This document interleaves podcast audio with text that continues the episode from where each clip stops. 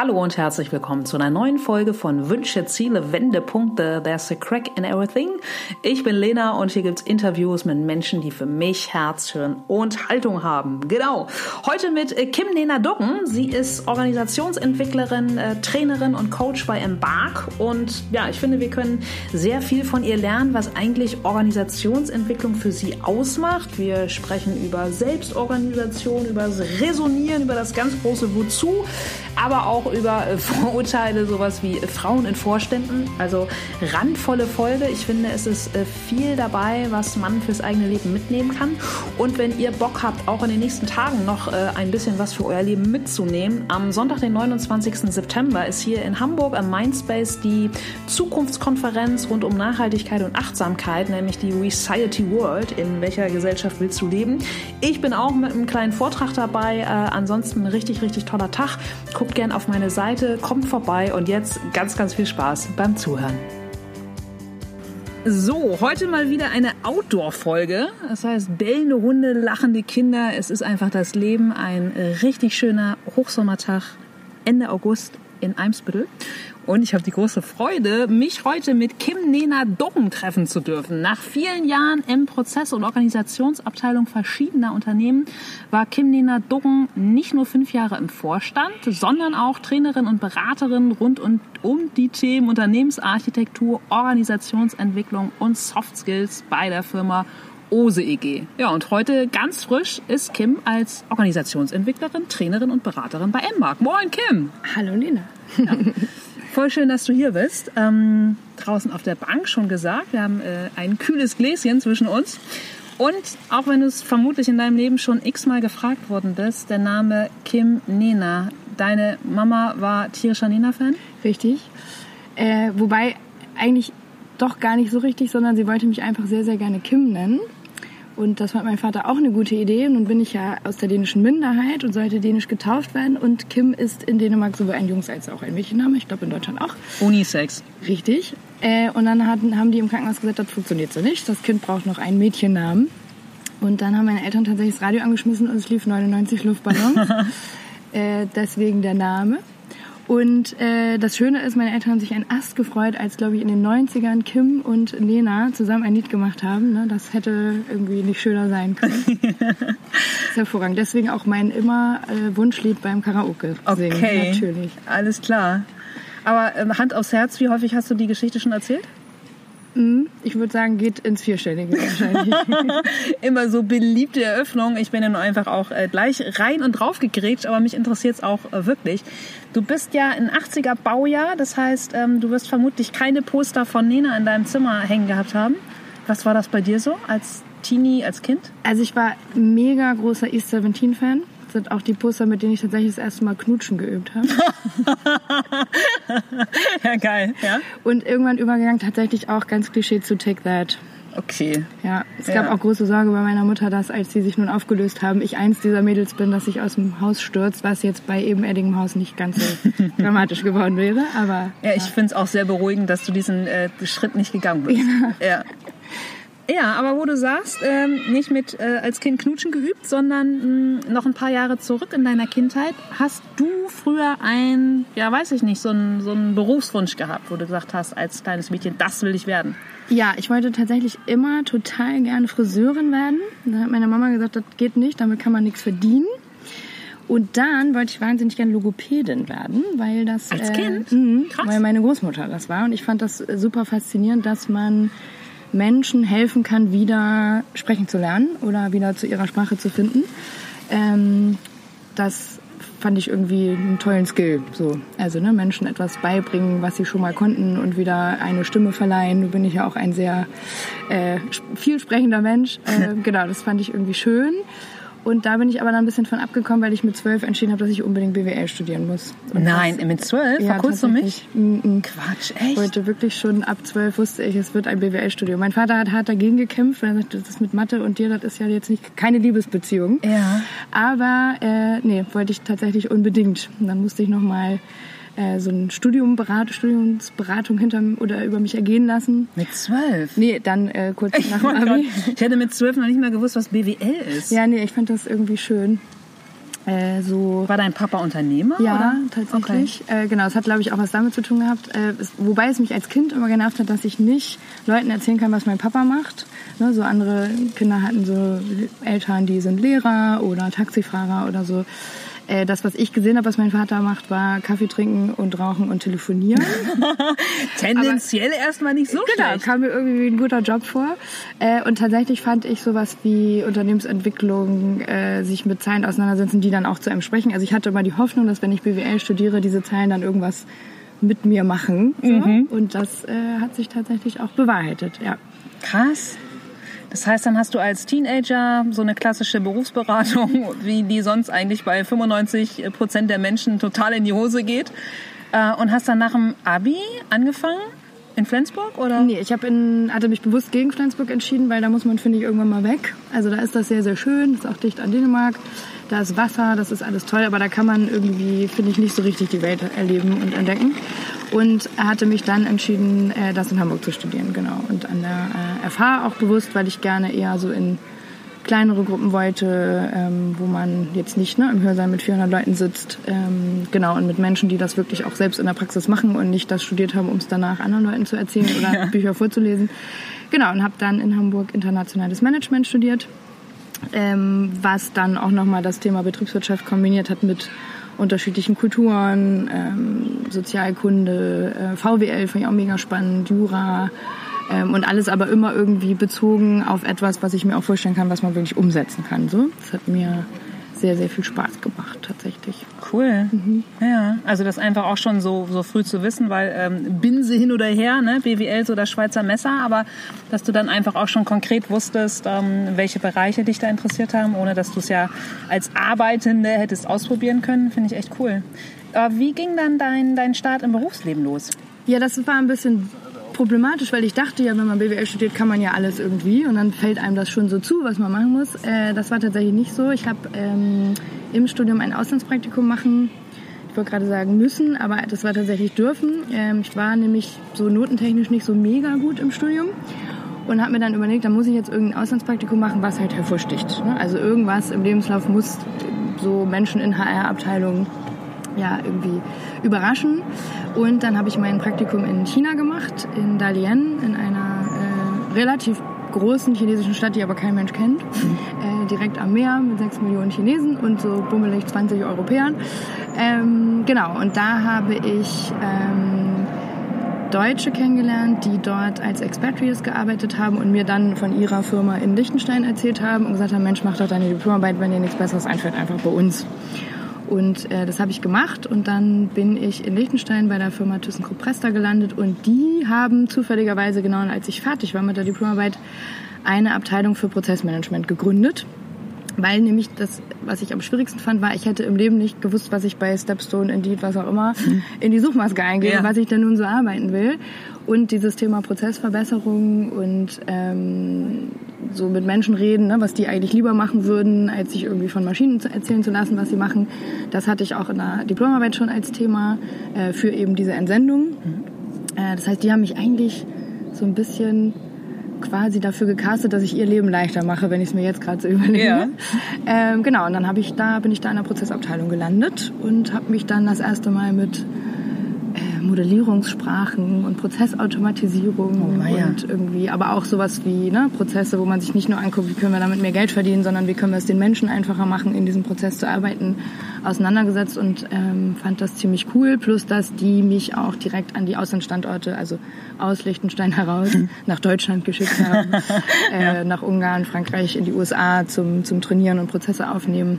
Ähm, und quasi eigentlich für mich rausgefunden haben über das, wie sich der Job einfach entwickelt hat, was mir wirklich, wirklich Spaß macht, nämlich mit Menschen arbeiten, Prozesse verbessern in partizipativen Verfahren und ähm, einfach quasi nicht so, also natürlich auch darauf zu gucken, dass die Systeme möglichst gut den, den Prozess unterstützen, aber eigentlich eher den Fokus auf den Menschen zu legen und äh, dass ich Trainings super finde und Workshops super finde, hätte ich im Leben alles im Studium nicht gewusst. So und vor allen Dingen habe ich immer gedacht, na, muss ja eigentlich ne, zu so einer fetten Unternehmensberatung und die hätten mich, glaube ich, auch mit dem FH-Studium sowieso nicht so richtig genommen. Von daher habe ich einfach wirklich Glück gehabt, dass ich da ganz viel ähm, ja fast automatisch mitbekommen habe und dann festgestellt habe, was ich gut finde, ne? nämlich diese Bereiche, die ich gerade angesprochen habe und was ich zum Beispiel nicht so gut finde in so einer Hire- und Fire-Mentalität irgendwie, ne? wenn du ein Projekt sag's mal, äh, verkackst, dann bist halt mhm. halt auch raus so und mhm. ne, wer Verantwortung übernimmt, ist potenziell immer in Gefahr. Mhm. Das war jetzt nicht so meins. Mhm. Ähm, aber das muss man ja auch erstmal alles rausfinden. ja, klar. Spannend. Wie würdest du jemanden vom Außen, der jetzt vielleicht nicht in so einer in so einer Unternehmenswelt ähm, zu Hause ist oder vielleicht auch ähm, ja, vielleicht in der neuen Arbeitswelt nicht so zu Hause ist, wie würdest du dem erklären, was, was Organisationsentwicklung eigentlich ist und was man, was, was du damit erreichst und was, was du damit eigentlich machst? Hm. Ähm, also Organisationsentwicklung gibt es ja erstmal, würde ich behaupten, auch in sehr klassischen Berufen, genauso wie in der neuen Arbeitswelt. Ähm, ich glaube, der Unterschied zwischen, ich sag mal, klassischen Systemen und den im so, ne, New Work-Kontext ist, dass zumindest ich oder von dem Ansatz her, den ich, dem ich folge, immer erstmal gucke, was ist denn das eigentliche Problem? Also ne, nicht einfach Methode einführen, weil irgendwie gerade alle agil machen oder ähm, neue Räume gestalten, weil dann Begegnungsfläche da ist, weil das irgendwie hip ist und ne, junge Leute wollen ja irgendwie auf Beanbag sitzen und Kicker spielen. Ist klar. Sondern erstmal rauszufinden, was ist denn eigentlich das individuelle Problem von dieser Organisation? Ähm, und dann einen noch weiteren entscheidenden Faktor, der es für mich Trend von so klassischen Organisationsentwicklungsprojekten, nämlich zu gucken, was für Menschenbild haben wir eigentlich. Ähm, wenn ich glaube, dass ich Leute beschäftige, die nicht selber Entscheidungen treffen können, weil die dafür nicht geeignet sind, oder wenn ich glaube, dass es nur geht, wenn einer vorne wegläuft und die Leute irgendwie zusammenpfeift, wenn sie nicht ordentlich performen oder ne, dass wir die Low-Performer irgendwie aussortieren müssen oder ne, dergleichen mehr fürchterlicher Beispiele, dann kann ich so viel Organisationsentwicklung machen, wie ich will. Das wird halt immer an den Menschen vorbeigehen, die es eigentlich betrifft.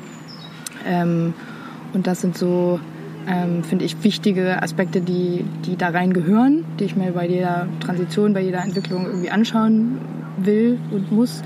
Äh, und ein dritter Aspekt, den ich wahnsinnig wichtig finde, ist das Thema, wann sind Probleme, und da erzähle ich ja auch nichts Neues, äh, komplex und wann sind Probleme kompliziert. Und es ist überhaupt nicht verboten, für komplizierte Probleme, also Probleme, die wir schon mal hatten, ne, wo es Experten gibt, wo es irgendwie ähm, gute Praktiken gibt, denen man dem, diesem Problem irgendwie begegnen kann, dann auch gerne einen standardisierten Prozess zu definieren oder ein IT-System diese Arbeiten machen zu lassen.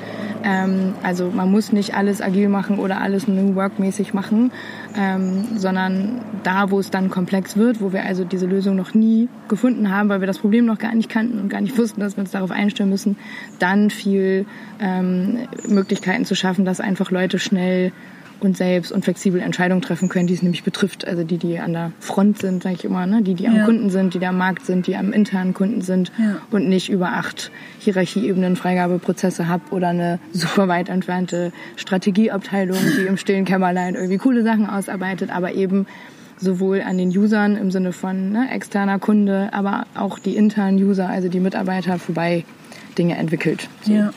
Und ähm, ich finde, es hilft und das habe ich aber auch erst wirklich nach acht Jahren, zehn Jahren irgendwie Berufserfahrung geschnallt, ähm, dass man Menschen ernst nimmt und dass man sie in ein Umfeld ähm, bringt oder ein Umfeld mit ihnen gemeinsam gestaltet, vielmehr, in dem sie sich gut entfalten können. Und dann gibt es überhaupt keine Unterscheidung zwischen Low- und High-Performern, sondern dann gibt es einfach geeignete Umfelder oder nicht geeignete Umfelder. Ja. Und ähm, das, finde ich, wird häufig so ein bisschen ignoriert. Ne? Oder es werden irgendwie Pflaster auf, auf kleinere Wunden gepackt, obwohl die, die, die Grunderkrankung überhaupt noch nicht klar ist. Ja, ja. So. Und da würde ich zumindest den Unterschied machen zwischen klassischer Organisationsentwicklung vielleicht oder eben auch zwischen nicht gut gemachter New Work Organisationsentwicklung und vielleicht etwas besser gesagt. gemachter. Ja. ja, ja, spannend. Und wenn du in deinem eigenen ähm, Prozess, in deinem ganz eigenen Leben zurückschaust, Gab es auch mal so Sollbruchstellen, also welche von denen du hier erzählen magst, wo du sagst, so, okay, da habe hab ich die Weichen neu stellen müssen oder da habe ich echt ein, ja, eine, eine saftige Lehr Lehreinheit gehabt? Mm. Also ich kann jetzt nicht sagen, dass ich jetzt irgendwelche Riesendramen hätte so in meiner, äh, meiner Vergangenheit, was ja eigentlich auch ganz schön ist. Ja. Ähm, aber tatsächlich gibt es super viele Einflüsse auf das, wie ich jetzt agiere, wie ich jetzt wahrscheinlich von der Haltung her unterwegs bin. Ähm, also zum einen ist dieses in der dänischen Minderheit aufwachsen ähm, für mich wahnsinnig prägend gewesen. Ich habe das als Kind überhaupt nicht verstanden, dass das irgendwie speziell ist, ähm, weil ich halt auch viel nur mit denen oder mit dänischer Minderheit zusammen war. Ähm, habe aber immer im, äh, in einem sehr deutschen Kontext Handball gespielt zum Beispiel, auch sehr, sehr lange, sehr, sehr viel Handball gespielt. Äh, habe da immer erst geschnallt, ach so, die sind irgendwie anders als so ne, dänische Menschen. Ähm, und wenn ich aber in Dänemark war, dann war es so, nee, aber du bist irgendwie auch immer noch deutsch, ne? Und da hast du ja viel dann auch so ja, Nazi-Vergangenheit und ne, also ich habe tatsächlich so ein bisschen leicht nachempfinden können, wie es für Menschen ist, die, weiß ich nicht, aus der Türkei nach Deutschland kommen und sagen, ne, ich bin weder da zu Hause noch hier so mhm. richtig zu Hause. Das war äh, bei uns tatsächlich ein bisschen ähnlich. Ähm, ich bin aber auf positive Art und Weise extrem davon geprägt worden, wie Familien und äh, auch dann sozusagen teamorientiert die dänische Kultur ist oder die skandinavische vielmehr. Ähm, das merke ich auch jetzt, so in diesem ne, selbstorganisierten Teams arbeiten, ist dem Dänischen viel, viel näher als dem Deutschen, habe ich manchmal das Gefühl.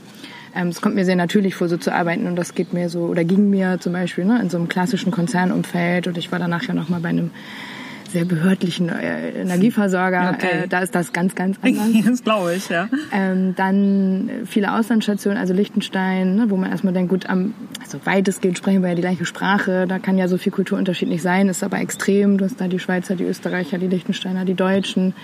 Ähm, dann äh, China war auch super prägend, weil ich eine Eigenschaft von den Chinesen besonders äh, hervorstechend fand, nämlich, dass sie keinen Neid haben wow. und empfinden. Sehr geil.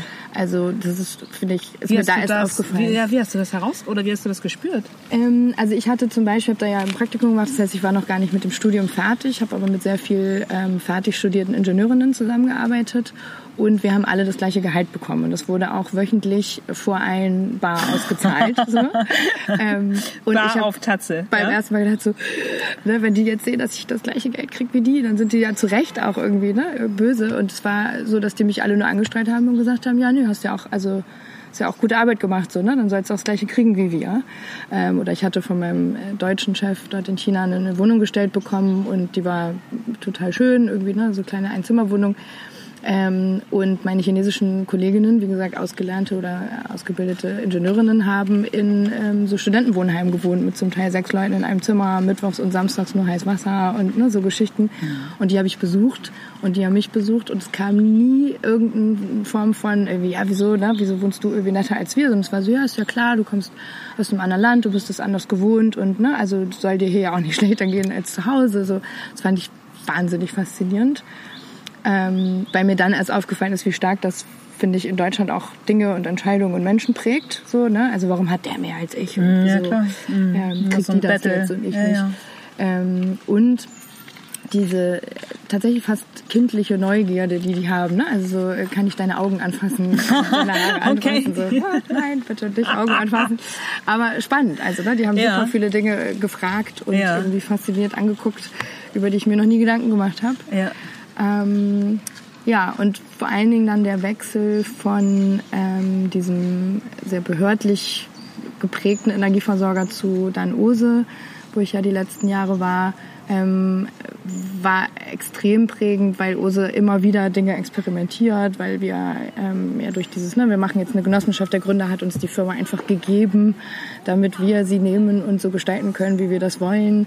Ähm, was ich schon ziemlich groß finde, dass jemand sowas tut ähm, und wir uns da ausprobieren durften und dann diese sehr unterschiedlichen Charaktere, die sich da irgendwie zusammenfinden und jeder hat ganz unterschiedliche Bedürfnisse. Das sind alles so mega Lernerfahrungen, äh, von denen ich früher nicht gewusst hätte, dass ich sie überhaupt suche. Ne? Da bin ich auch wieder beim Studium. Ich hätte nach dem Studium ja nie nach einer selbstorganisierten Genossenschaft gesucht und gesagt, da würde ich jetzt gerne arbeiten. Mal Aber, in Google eingeben. Ja, genau. Ja, genau. Also, weil das ist toll. Ja. Ähm, ich bin halt von, vom Studium und sogar schon auch von der Schule ganz anders geprägt. Ne? Ähm, so jetzt muss man sich erstmal eine große Firma suchen, da muss man sich hocharbeiten. Erfahrung sammeln. Durch, genau. Also geile als, Referenzen. Als junger Mensch kann man sowieso noch nicht irgendwie Dinge entscheiden und da müssen einen erstmal Leute einarbeiten, dann muss man auch mal durch die Scheiße gehen und das lernen und das muss Schmerz und Tränen ja, Jahre, und Schweiß keine und so. Jahre. Ja, genau. Die ganze Klischeekiste. Und ja. das muss überhaupt nicht so sein. Ne? Mhm. Dass Arbeit Spaß machen kann und darf und natürlich nicht immer Spaß ist und nicht alles ist nur schön. Ne? Ich ja. meine, das ist auch wahnsinnig anstrengend, selbst organisiert zu arbeiten.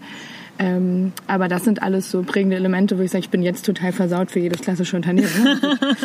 äh, jeder Chef würde mich hassen und mich wahrscheinlich in der Probezeit wieder rausschmeißen, weil ich mich nicht irgendwie. Na, ich glaube nicht. So ich glaube, du wärst, wärst ein ziemlicher Gewinn. Aber ähm, ja. ja. Äh, Hashtag ist so. Genau. Wir, äh, genau, Kim und ich kennen uns nämlich auch schon jetzt ein paar Jährchen. Wir haben uns vor drei Jahren bei der unfassbar tollen äh, New York Future Konferenz kennengelernt. Ja. Genau. Ja, auch ein unglaublich schöner Hochsommertag. Das, das, das nur als Randnotiz.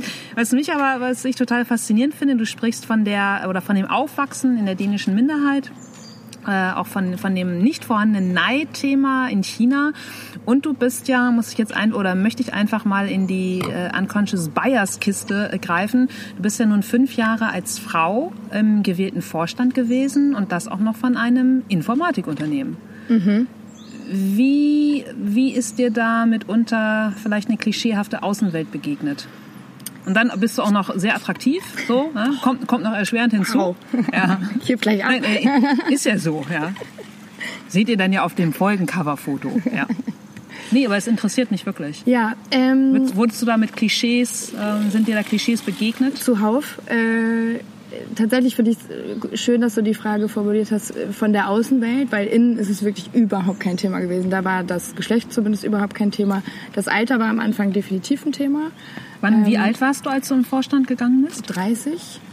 Ähm, und ich hätte auch, und das ist vielleicht wieder, ich sag mal, eine Eigenschaft, die man eher Frauen zuordnet als Männer, mich auch im Leben nicht aufgestellt zur Wahl. Also wir haben ja die äh, Genossenschaft 2014 gegründet und ich war Teil des, des Teams, was die Satzung formuliert hat, was mit Anwälten und Notaren und äh, Registergerichten sich auseinandergesetzt hat, um diese Genossenschaft zu gründen. Und der Anwalt, der uns äh, extern begleitet hat, ähm, der mittlerweile ein sehr guter Freund von mir ist, ähm, hat irgendwann zu mir gesagt, naja, Kim steht ja eh irgendwie außerhalb der Debatte, dass du dich da jetzt aufstellst. Ne? Ich meine, du hast das jetzt irgendwie wirklich nachhaltig geprägt, dieses Projekt und diese Umsetzung. Ähm, das ist ja einfach nur ein konsequenter Schritt. Und dann habe ich so, nein, das kann ich doch gar nicht. Und ich bin 30 und ich und IT-Firma und Vorstand und uh. ähm, und habe darüber nachgedacht und gedacht, ja, aber ich hätte mega Bock, das zu machen. So und eigentlich ist das ja auch nur eine konsequente Weiterverfolgung von dem, was ich mit zwölf irgendwie entschieden habe, was ich ja eigentlich machen will. genau. Also eigentlich passt das ja ganz gut. Der rote Faden. Und dann habe ich aber trotzdem erstmal Papa angerufen und gefragt, ob er auch findet, dass das eine gute Idee ist, ähm, weil das tatsächlich ein einer meiner größten so Sparingspartner und ne, auch, auch nach wie vor Berater ist. Sehr mhm. geil. Und mittlerweile aber, ähm, haben gerade das ganze Wochenende damit verbracht, jede Nacht bis nachts um drei in der Küche zu diskutieren über Organisationsentwicklung wow. und Beratung und, und äh, klassische Führung. Äh, mittlerweile geht das auch andersrum, was ich total spannend finde. Ähm, wo er am Anfang meinte, es sei alles ein Sozialexperiment, was wir da bei Urso machen, ist er jetzt doch Schön formuliert. ganz anders und stellt auch seine eigenen ja. Führungsstile total in Frage, okay. was ich spannend finde. Ähm, ja, und dann habe ich mich da aufgestellt und dann habe ich intern eher die Diskussion geführt, kann jemand, der 30 ist, irgendwie eine Firma führen? Und dann ähm, haben wir sehr intensive äh, Gespräche darüber geführt und ich habe sehr, sehr viel Feedback bekommen, ob ich jetzt wollte oder nicht, darüber, wie mich meine Kollegen ähm, sehen. Das war nicht nur einfach, es war aber auch wahnsinnig lehrreich. Ähm, Wie meinst du das? Also sind dir dann schon Rückmeldungen begegnet von wegen, auch du noch ein paar Jahre mehr äh, Praxis im Feld? Dann ähm, ja, nee, das gar nicht so sehr, sondern eher sowas wie, naja, du bist ja eher so der 80-Prozent-Typ, bin ich auch total. Also ne, ich bin super pragmatisch und jetzt so irgendwie bis ins letzte Detail eine PowerPoint-Präsentation ausfieseln und so ist voll nicht meins. So, das können andere Leute viel, viel besser als ich. Ähm, und das wurde dann sozusagen, ne, wir hatten ja neulich zusammen eine Excel gemacht und da waren bei dir ein paar Zeilen verrutscht. Heißt das dann nicht vielleicht auch, dass du dazu ne, wenig gewissenhaft bist? Ähm, ich meine, du kannst ja nur das nehmen für ein Feedback, was schon passiert ist. So, das waren dann zum Teil die, die Excel von vor zwei Wochen. ja. Äh, und auch das finde ich aber trotzdem berechtigt. Also ich meine, wir haben ja die Leute gefragt, ne, könnt ihr euch das vorstellen? Und dann kamen aber auch ganz andere Dimensionen eben wie, naja, aber du bist schon ja eher, ne, man merkt das ja vielleicht, ein eher extrovertierter Mensch, der auch durchaus stark äh, so Führungstendenzen hat. Und wollen wir das? Also wollen wir in einer selbstorganisierten Genossenschaft einen sehr dominanten Menschen in einem, im Vorstand haben? So, was ja auch eine berechtigte Frage ist. Ähm, und da habe ich auch sehr viel Feedback bekommen, was deswegen, glaube ich, nicht so einfach war, weil es halt gut getroffen hat. Ne? Also ich meine, mhm. muss man sich ja dann auch mal die Frage stellen. Ähm, und dann aber das Vertrauen bekommen von intern. Und äh, also ich meine, mit dem Abschiedsalbum, was ich vor drei Wochen von meinen lieben Ex-Kollegen bekommen habe und viele Tränchen verdrückt habe, weil die das schon auch sehr bedauern, dass äh, ich jetzt nur noch Kooperationspartner bin und nicht mehr dort arbeite. Ähm, ja, aber auch das Feedback bekommen hat, dass es sehr gut funktioniert hat, so, ne? dass, dass ich äh, durchaus stark geprägt habe, aber auch ähm, mich immer weiter so mit den Kollegen gemeinsam entwickelt habe, dass es ein, ein ausgewogenes Führen und Führen lassen ist und äh, dass es eben nicht, sag mal, nicht sehr klassisch war, so mhm. wie ich auch das äh, mir vorgenommen hatte und aber auch viel lernen musste. Ähm, genau, nach außen hin ist das aber eine andere Geschichte, weil plötzlich ich für verschiedenste Kreise von Menschen äh, interessant wurde, die vorher nie mit mir geredet hätten. Also ne, Geschäftsführer von Verlagen, wo wir auf Konferenzen sind. Äh, es gibt äh, eine Gruppe von Unternehmen in Hamburg, mit der wir uns zusammengetan haben, um größere Ausschreibungsprojekte zu machen, wo ich beim ersten Treffen als USE-Vertreter mich an den Tisch setzte und gefragt wurde, oder der Kommentar kam, äh, der Kaffee ist leer.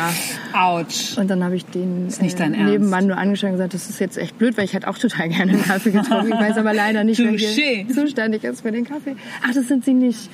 Und dann kam irgendwie die, die Vorstellungsrunde und wir wurden vorgestellt äh, von dem Moderator.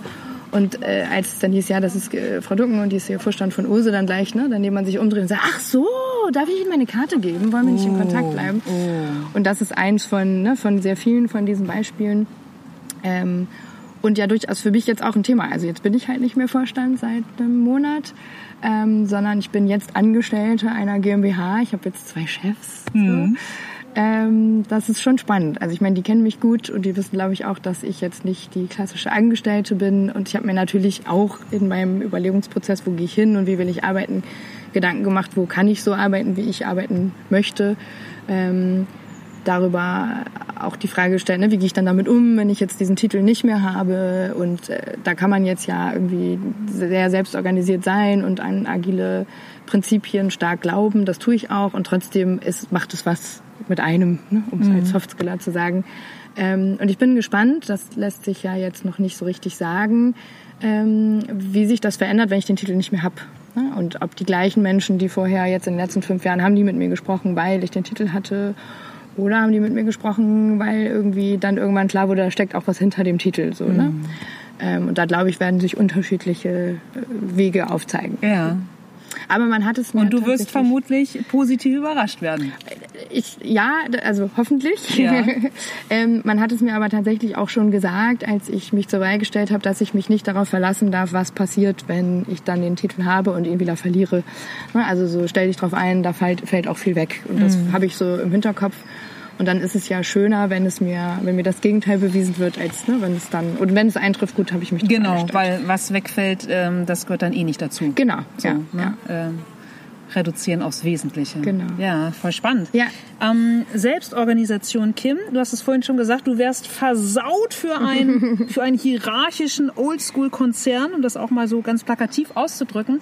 Und ich erinnere mich, letztes Jahr bei der New Work Future Konferenz habe ich an deinem äh, unfassbar unterhaltsam und wirklich gehaltvollen Workshop zur ja, Selbstorganisation äh, mhm. teilgenommen. Fand das super. Mm, wie lebst du Selbstorganisation im Kleinen und wie im vielleicht ein bisschen größeren Kontext? Kannst du das beschreiben?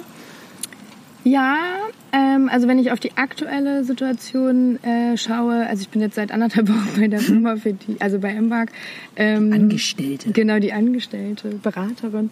Ähm, und äh, also es ist schon spannend, wenn man sich einfach nur den ersten Arbeitstag anguckt. Also ich bin morgens aufgestanden, erster Arbeitstag, 15. August. Ähm, und dann bin ich ja nirgendwo hingegangen, weil wir haben halt kein Büro. Wir sind ein komplett verteiltes Team zwischen Hamburg und, und Wien. Ähm, ja, und bin dann irgendwie im Pütschi so an den Schreibtisch und hab gedacht, gut, ne, dann jetzt erster Arbeitstag, schön, dass du da bist, Kim. Äh, fangen wir mal an. Ja. Und ich meine, ich hatte schon irgendwie Laptop und E-Mail-Adresse, aber ich, also sonst noch nicht so viel. Ne? Oh, Arbeit. Oh. Genau, also dann gucke ich mir jetzt mal an, was ich so tun könnte. Und das ist, äh, ich habe dann kurz drüber nachgedacht, das wäre vor acht Jahren, hätte ich, wäre ich völlig überfordert gewesen. Ich war in der Situation auch kurz am Grübeln, was ich jetzt damit so mache. Äh, aber dann gibt's ja neue Medien. Ne? Dann habe ich halt in den Slack-Kanal erstmal gepostet. Geiles so, Wort, neue Medien. Ja, uhuhu. Das ist so voll 1998, ne? Ja. CD-ROM, ja. ich habe heute eine Datenschutzvereinbarung unterschrieben und wünsche, dass ich keine Disketten rausgebe. Also, ja. Nicht dein Ernst. Es ist doch sehr präsent. Ja. Okay. Ähm, genau, und habe dann irgendwie in den Insta-Kanal gepostet, so, ne, moin, liebe Kollegen, hier ist äh, Kim, ich melde mich gehorsam zum Dienst. Äh, ich bin jetzt so, ich sitze jetzt hier in Hamburg und fange jetzt an zu arbeiten. Und wenn dann aber die Reaktion ist, ah Mensch, cool, ja stimmt, erster Arbeitstag, schön, dass du da bist. Wie ich sitze übrigens in Wien, ich sitze in München, ich sitze in Lübeck, äh, einer sitzt am Strand, der andere irgendwie auf dem Balkon dann ist das schon irgendwie auch cool. Und diese Freiheit äh, genieße ich total. Und das ist auch, glaube ich, etwas, was mir, deswegen meinte ich das, ne? Ich könnte überhaupt nicht mehr fünf Tage jeden Tag ins Büro gehen und mir sagt ein anderer Mensch, was meine zehn To-Dos für den Tag, sondern wenn ich die gemacht habe, ordentlich, nachdem der die noch kontrolliert hat, kann ich nach Hause gehen. Ja. Äh, da hätte ich doch irgendwie Probleme mit. Ähm, vor, also genau, und von daher ist das so, dass wir jetzt so im Kleinen, mhm. ähm, zum anderen, ne, ich kann, habe mich dann am, am, Mittag irgendwie mit einer potenziellen Kundin getroffen, die ich einfach cool finde, die ich auch im Übrigen auf der New Work Future kennengelernt habe. Wie, du hast doch noch andere kennengelernt? Ja, Entschuldigung, ja, manchmal. Sind da noch, also neben dir wahnsinnig cooler Frau, auch noch so andere auch, ja. coole Menschen. Ja. Wirklich ähm, gutes Konferenzformat, ohne Scheiß. Ja. ja, das war jetzt nicht mal irgendwie, das haben wir nicht vorher abgesprochen. Nein, und vor allem die nächste ist ja erst im nächsten Jahr. Aber äh, zurück zur ähm, äh, Selbstorganisation im, im größeren Genau, ja. und dann kann ich mich halt irgendwie da mit dieser, äh, dieser Frau treffen und mit ihr darüber selber überlegen, was für ein Projekt wollen wir da aufsetzen, ähm, was für eine Dimension wird das haben, was braucht ihr eigentlich wirklich. Ähm, ich kann auch eher am Ende des Gesprächs sagen, du tut mir leid, da bin ich nicht die Richtige oder da hätten wir einfach einen anderen Ansatz und ich werde jetzt nicht dich so beraten, wie du es gerne hättest. Ähm, das ist dann so die Medium-Variante, glaube ich. Und die, die große Variante ist, ähm, sich jetzt, zumindest in, dem, in der neuen Firma, auch zu überlegen, was heißt denn das, wenn neun Menschen nicht nur zufällig den gleichen, den gleichen Firmennamen auf dem Arbeitsvertrag haben, sondern tatsächlich ein auch funktionierendes Team sind, obwohl die sich alle zwei Monate, wenn überhaupt, mal sehen. Ähm, mit jemandem zu arbeiten, den man noch nie gesehen hat, aber schon irgendwie demjenigen zum Geburtstag zu gratulieren und danach dann kurz zu brainstormen, wie man jetzt irgendwie eine agile Auftragsklärung macht. So. Ähm, und das dann auch in Firmen zu übertragen, weil ich glaube, nur wenn du selber so arbeitest und auch weißt, was daran sehr, sehr anstrengend ist und sehr schwer sein kann und was es vielleicht schon im, zumindest im Kleinen braucht, um sich gut organisieren zu können als einzelner Mensch, auf sich zu achten, sich nicht auszubeuten im Sinne von ne, Arbeit und Privat verschwimmt die ganze Zeit ähm, aber auch im Großen, ne, was heißt das denn, wenn ich nochmal an Ose zurückdenke, mit 30 Leuten strategische Entscheidungen zu treffen über Gehälter Krass. und ne, so Geschichten. Hattet ihr transparente Gehälter bei Ose? Nee, hatten wir nicht, haben, haben wir auch bislang nicht gemacht oder haben, haben dann ja die nicht gemacht, ähm, weil wir uns entschieden hatten, dass das zu viel Konflikte ausgelöst hätte, so für die wir noch nicht bereit waren und die wir auch bis bis heute nicht. Noch keinen äh, China-Style. Genau. Ja.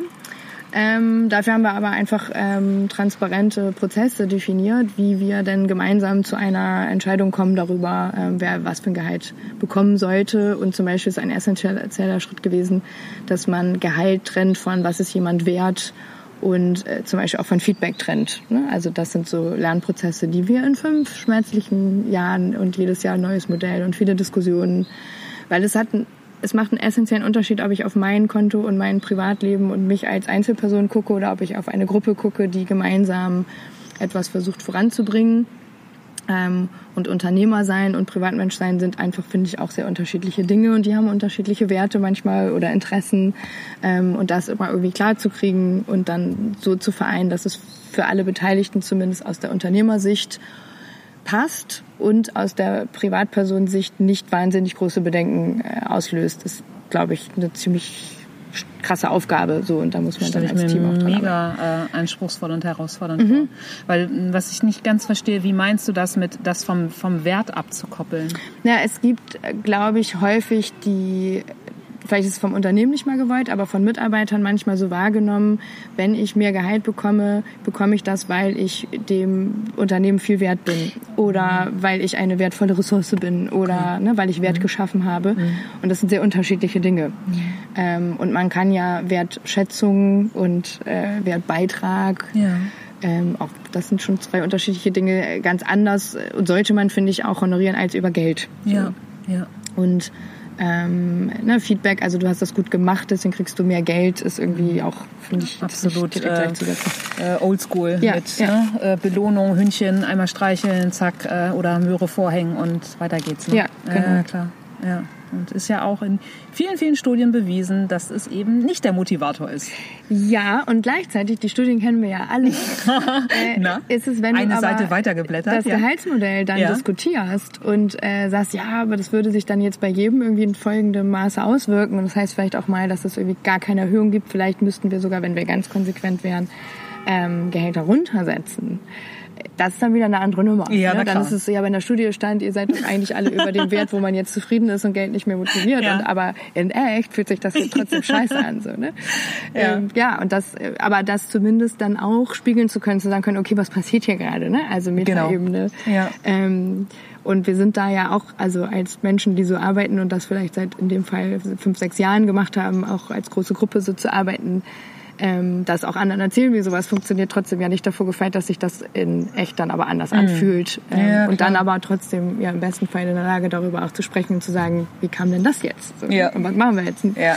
wenn wir das jetzt rausgefunden haben? Ja. Und ich glaube, ohne jetzt irgendwie doll die Marketing- und Vertriebstrommeln hier rühren zu wollen, dass, ähm, dass es hilfreich ist, so zu arbeiten, wenn man das dann nach anderen Menschen irgendwie versucht oder mit anderen Menschen für sich individuell zu entwickeln. So das ist auch der Grund, warum ich das, finde es cool, auf Konferenzen oder im, im Kleinen zu erzählen, wie wir Dinge gelöst haben, wie wir jetzt vielleicht auch bei Embark gerade aus einem neuner verteilten Team irgendwie versuchen, eine Firma, ein Team, ein Team, ein Wir-Gefühl zu gestalten.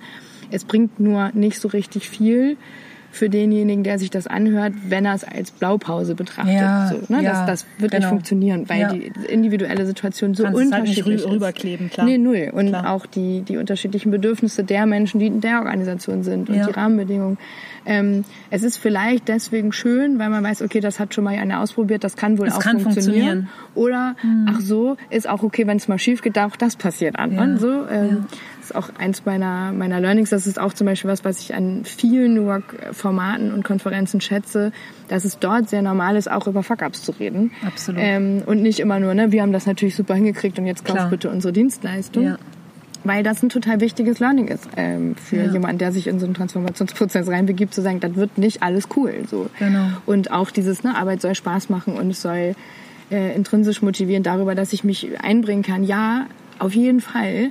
Aber auch muss so eine Organisation ja irgendwie Geld verdienen. Im besten Fall läuft das zusammen. So, ne? Und natürlich sage ich auch, das, was mich motiviert, ähm, wenn ich daran mehr arbeiten kann und das selber bestimmen kann, woran ich arbeiten will, wird das auch automatisch, ähm, werde ich es besser hinkriegen und Ja. besser nach außen tragen können. Ja. Ähm, aber es ist nicht immer nur Spaß, es ist auch manchmal ganz schön anstrengend. Absolut, klar. Und dann wird's wieder cool, Ja, ne, genau. durch die Und- Anstrengung durchzugehen. Ja, und vor allem darf es ja auch mal sein, dass auch ähm, der vermeintlich geilste und erfüllendste Job einfach auch mal nicht geil ist. Ja. Weil, ne, es ist, auch das wäre ja merkwürdig und gehört genauso zum Leben. Ähm, da knüpft sich auch schon im Prinzip meine nächste Frage an. Was tust du für dich im Kleinen? Weil du bist ja nun wirklich der, der absolute Pro für die Metaebene. Aber wenn du es auf dein Leben, auf deinen Arbeitsalltag auch runterbrichst, wie sorgst du für dich? Oder was tust du auch, wenn du mal sagst, boah, oder in den letzten Jahren mit, boah, heute echt schwierig. Ähm, also witzigerweise habe ich gerade am Wochenende mit meinem Vater zusammengesetzt und darüber gesprochen, weil er sagt, ja, und du bist ja irgendwie ne, immer so hyperaktiv und immer im Tun und tausend Sachen und so und du musst auch mal ein bisschen auf dich aufpassen. Und ja, äh, tatsächlich, ich rede sehr viel über meine Eltern, ne? Das ist äh, Ja, aber du, speziell. Sparringspartner und Vater in einer Person. Shoutout an Hat nicht Eltern. jeder. Ja? Die Duggins. Ja, genau. a, a, a book is to come. Ähm, nee, tatsächlich ähm, kann ich das irgendwie, zumindest in den letzten Jahren, ganz gut, weil ich festgestellt habe, äh, da kommt meine Schwester ins Spiel. Ähm, das hat sie mir irgendwann gesagt. Ich finde das faszinierend, wie viel Freude du an kleinen Dingen haben kannst. Also ich kann, ne, so wie jetzt mit dir hier Ja. sitzen und mich darüber freuen, dass wir draußen sind. Ja. Dass wir gerade irgendwie ein Schlückchen Sekt getrunken haben. Haben wir das? War das Sekt? Was? Nein.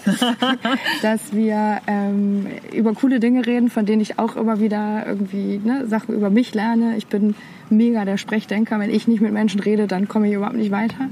Und gleichzeitig brauche ich aber auch ähm, die Auszeit, wo ich ganz alleine bin und zum Beispiel ähm, einfach Musik höre. Also Musik ist mein riesengroßer irgendwie Energiespender.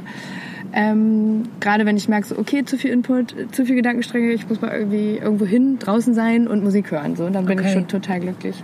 Ähm, Kurze Zwischenfrage, was hörst du da so am liebsten? Jetzt gerade höre ich total viel Bastille äh, und ähm, habe gerade für mich entdeckt äh, Chili Gonzales, aber nur die Klavierversion, so Remakes von, von Liedern ist auch sehr großartig. Ähm, und ansonsten bin ich eher so im ja, Indie, glaube ich, darf man das sagen, darf man das nennen, unterwegs. Genau, Ja. ja.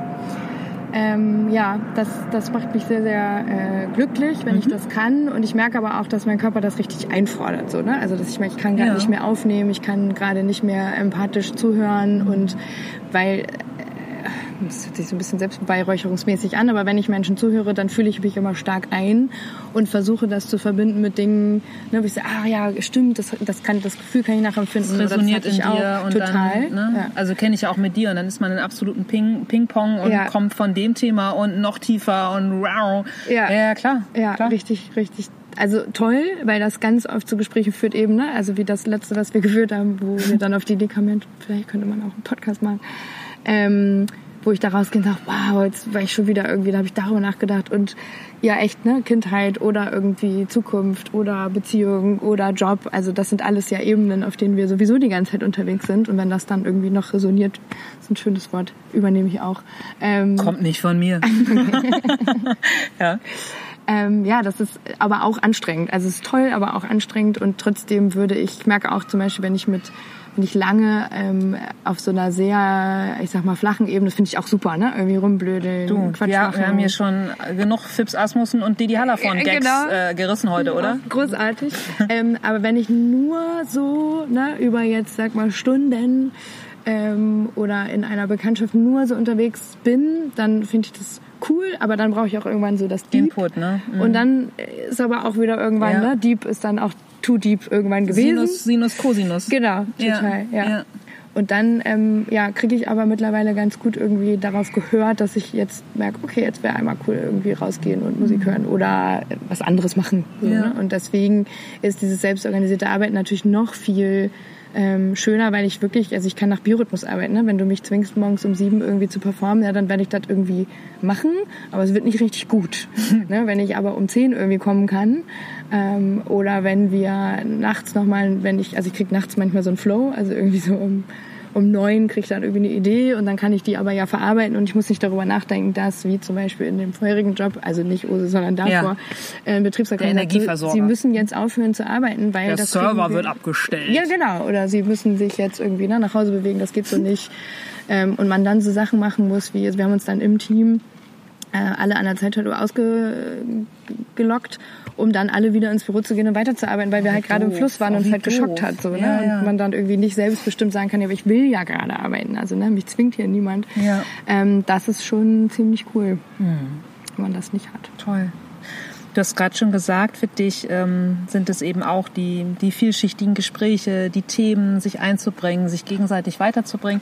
Wie würdest du, auch jetzt fernab der Modevokabel Purpose, äh, dein Wozu im Leben beschreiben? Oder was bedeutet für dich ganz persönlich Erfolg? Mm, also ich finde, ich bin ja gerade noch ein bisschen am Rumrödeln. Das war ja tatsächlich auch das Thema unseres letzten Gesprächs. Ja. Ähm, also ich habe für mich das noch nicht abgeschlossen. Vielleicht kann man das auch überhaupt nie abschließen. Also vielleicht kommen da immer wieder neue Dinge dazu, aber... Ist also, auch nicht statisch, absolut nee, nicht. Nee. Ja, klar. Aber was ich, so sind zwei Dinge, die ich für mich festgestellt habe. Das eine ist, dass es einen Purpose haben muss. Also ich kann nicht einfach Dinge tun, um sie zu tun. So, ich möchte irgendwie verstehen, wofür ich etwas mache. Mhm. Dafür muss ja, müssen wir ja dann gemeinsam, mit wem auch immer ich da gerade arbeite oder rede oder was auch immer, verstehen, wofür machen wir das gerade. Und das wofür kann auch sein, wir quatschen einfach nur. Oder das wofür kann sein, wir haben ein konkretes individuelles Problem, das wollen wir lösen. Ähm, das ist das, was ich sagte, ne? Also Dinge einzuführen, Methoden einzuführen, um sie einzuführen, ist einfach das ist total energieraubend und es bringt halt nichts. So, das würde, das stresst mich. Also dieses ne, Simon Sinek irgendwie Start with Why ist schon irgendwie ein super wichtiger Aspekt für mich in, in vielen Lebenslagen. Und das Zweite ist, ähm, dass ich das gerne mit Menschen tue. Und wenn ich merke, dass es nur ein kleines Fitzelchen angestupst hat. Also, ne, und wenn es wirklich nur so, so ein Mühe ist, wo die sagen, ah, da muss ich nochmal drüber nachdenken. Also, nicht direkt, nee, das brauche ich nicht oder das habe ich schon ausprobiert, das funktioniert nicht, sondern wirklich nur so, okay, spannende Frage oder ah, interessanter Aspekt, nehme ich mal mit, aber in echt, ne? nicht so wie das manchmal in, in, in Firmen gesagt wird, das nehme ich mir mal mit. Und ja, oh, schon mal schlimm, ja, ja, genau. Nee, sondern wirklich, wirklich ja. irgendwie das mitgenommen wird und dann irgendjemand zurückkommt und sagt, du, das hat bei mir was ausgelöst oder auch nicht zurückkommt, das hat was ausgelöst, das finde ich toll. Mhm. Ähm, was, also ne, so in Trainingssituationen oder in Workshop-Situationen, wo du merkst, es wird nicht direkt die Frage beantwortet, weil da gerade was passiert, so, ne, da arbeitet das richtig, das ist halt ein mega Moment, finde ich. Und da sind es gar nicht, also natürlich ist es auch toll, wenn du ein riesen Transitionsprojekt machst, aber wirklich diese kleinen Impulse, die irgendwie was auslösen und dann entwickelt sich was anderes. Ähm, also was ich wirklich frustrierend oder auch, auch traurig finde, ist, ähm, dass es Menschen gibt, die jünger sind als ich, irgendwie Anfang 30 und sagen, na ja, äh, so ist Arbeit halt, ne? Dafür wird Oh, man ja auch ja. bezahlt und das ist ja Schmerzensgeld und Das ist so krass. ähm, wenn du sagst, ja, aber es gibt auch, ne, gerade als Entwickler zum Beispiel, kannst du ja gerade aussuchen, wo du arbeiten willst, guck doch mal, wollen wir mal zusammen gucken. Äh, Nicht, dass ich Kunden davon abhalten würde, in ihrer Firma weiterzuarbeiten, aber jetzt in anderen Kontexten. Ähm, und die dann sagen, ja, ich weiß ja auch nicht bei den anderen, ob es da wirklich besser ist. So. Das finde ich sehr, sehr tragisch fast, dass äh, man mit Anfang 30 schon darauf hofft, dass bald Rente ist. Ja, du, ich finde es in jedem Alter tragisch. Ja, ja, ja. Also davon ja. mal ganz abgesehen. Un, unbenommen, ja. Ich nenne das immer so frei nach dem Motto, du, ich lebe das jetzt noch zu Ende. Oh ja, uh, das tut dir richtig weh. Ja, nein, ist ja, auch so, weil ja. ich meine, es ist ja nun mal nicht nur dein, ähm, dein, dein Job. Ja. Ja. ja. Ja, krass. Aber da bist du ja, wie gesagt, auch jemand, der gut Menschen anstoßen kann, da vielleicht doch nochmal zu überlegen. Oder Mhm. zumindest, ähm, Und da muss ich aber auch immer ein bisschen aufpassen, dass ich nicht so ne, überbordend irgendwie, übergriffig irgendwie rein äh, weil moderiere. da funktioniert es ja auch nicht, eine Struktur drüber zu stülpen. Genau, Ja, also genau. ne, es ist so, Same, same. ist der gerade oder ist sie gerade offen, äh, Ja. hat sie gerade Lust darüber nachzudenken, ähm, dann sage ich da mal was und vielleicht ist, reicht das ja auch und das habe ich ja auch so Situationen, wo ich merke, ich will auch einfach nur, dass mir einer jetzt kurz zuhört, habe ich das kurz laut gesagt und vielleicht hat das schon was ausgelöst und manchmal ne, mag es ja auch ein Impuls sein. So. Ich habe am Wochenende aus Versehen jemand zwangs darin beraten, wie man Hotdogs macht und habe es aber dann währenddessen gemerkt und gesagt, okay, ich kann nicht überall irgendwie immer so beratermäßig unterwegs sein. Ja. Am Ende hat er sich dagegen gewehrt, das will ich auch noch zu Ende erzählen und hatte dann einen Ketchup-Fleck. Ich sag's ja nur, ne? Hättest du mal auf Hätte mich gehört. Habe ich aber nicht gehört. gesagt. Hab ich ja, nicht. ja, ja. Da warst du dann der Coach und hast dich mit der Beratung zurückgehalten. Ja. ja. Herrlich. Okay. Ähm, Kim, wir kommen leider schon zum Ende. Aber ich glaube, wir haben danach hier auf dieser Parkbank mit dieser, du sagst, es ist Sekt, äh, und noch, noch unglaublich viel zu erzählen. Was mich jetzt interessiert, wann hast du zuletzt was Neues gemacht? Äh, uh, so was richtig, richtig Neues. Das noch nie definierst gemacht. du. Okay. Naja, also dass ähm, nach acht Jahren von einer Firma wegzugehen, wo ich nicht unzufrieden war oder wo es jetzt keine Not gab, wegzugehen, war für mich jetzt schon ein krasser Umschwung. Ähm, aber einfach, also äh, was ich mache, ist jedes Jahr am Anfang mir irgendwie so Jahresziele oder Jahresideen oder Themen, auf die ich achten will, irgendwie mir vorzunehmen. Und nach ähm, am Ende des Jahres gucke ich da drauf so und dann gucke ich, was, ne, was hat geklappt, was nicht. Ähm, und dann festzustellen, okay, es hat irgendwie ganz viel geklappt, aber es war auch ein paar Sachen waren so, ich sag mal, okay, nicht super cool.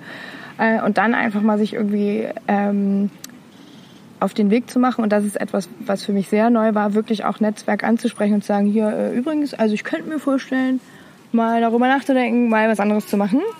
Und das einfach mal so ein bisschen irgendwie anzuzapfen ähm, und dann auch äh, wirklich viel Feedback in eine möglichen Richtung zu kriegen. Das war sehr neu und sehr, sehr cool. Ähm, War das dann ähm, auf deiner 2019er Roadmap, dass du gesagt hast, oh, ich möchte nach acht Jahren, obwohl ich keinen keinen Druck habe oder keinen Leidensdrang, ähm, Drang, ähm, Druck ähm, zu wechseln? Nee, es war nicht auf der 19er Roadmap, sondern es war die Nachbetrachtung von 18, wo ich so dieses Gefühl hatte von, es ist ganz viel toll, aber auch einiges nur okay-ish. So. Und wenn ich auf 17 ne, gucke, war auch viel okay-ish. So. Und da möchte ich jetzt mal gucken, was könnte denn das nächste sein.